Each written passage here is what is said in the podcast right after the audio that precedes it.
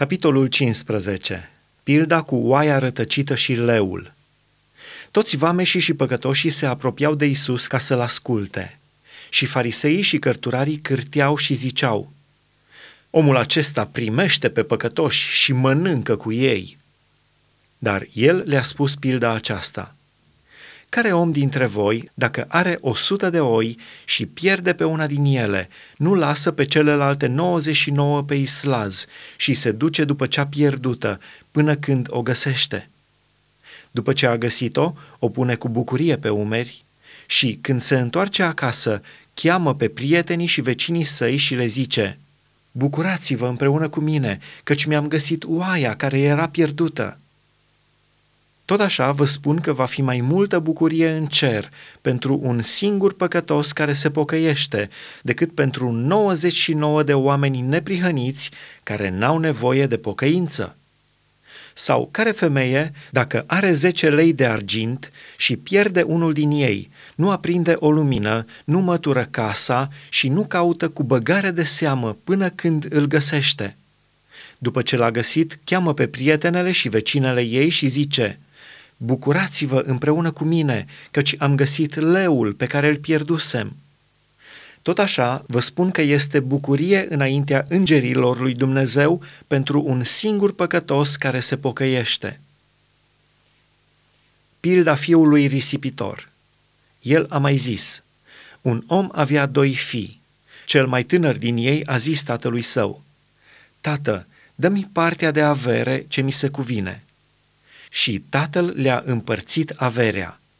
Nu după multe zile, fiul cel mai tânăr a strâns totul și a plecat într-o țară depărtată, unde și-a risipit averea, ducând o viață destrăbălată.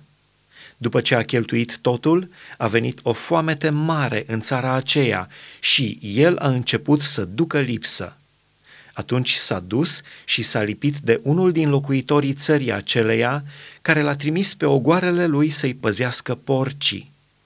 Mult ar fi dorit el să se sature cu roșcovele pe care le mâncau porcii, dar nu îi le da nimeni. Și a venit în fire și a zis, Câți argați ai tatălui meu au belșug de pâine, iar eu mor de foame aici. Mă voi scula, mă voi duce la tatăl meu și îi voi zice, Tată, am păcătuit împotriva cerului și împotriva ta și nu mai sunt vrednic să mă chem fiul tău. Fă-mă ca pe unul din argații tăi. Și s-a sculat și a plecat la tatăl său. Când era încă departe, tatăl său l-a văzut și i s-a făcut milă de el. A alergat de a căzut pe grumazul lui și l-a sărutat mult. Fiul i-a zis, Tată, am păcătuit împotriva cerului și împotriva ta. Nu mai sunt vrednic să mă chem fiul tău.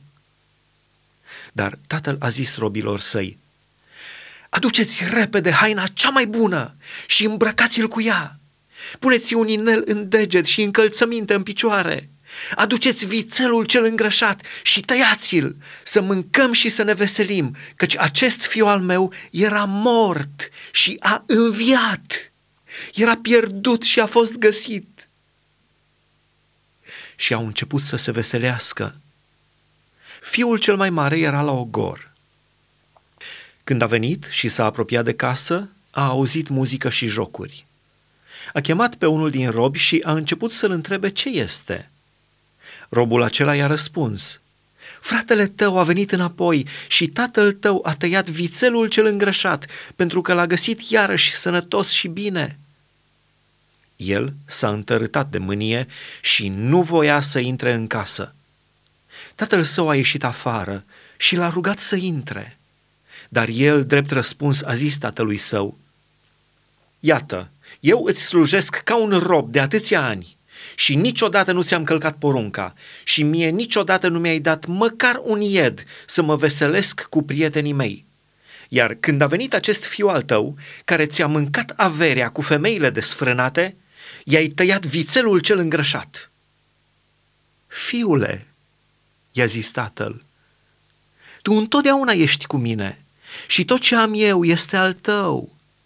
Dar trebuia să ne veselim și să ne bucurăm, pentru că acest frate al tău era mort și a înviat.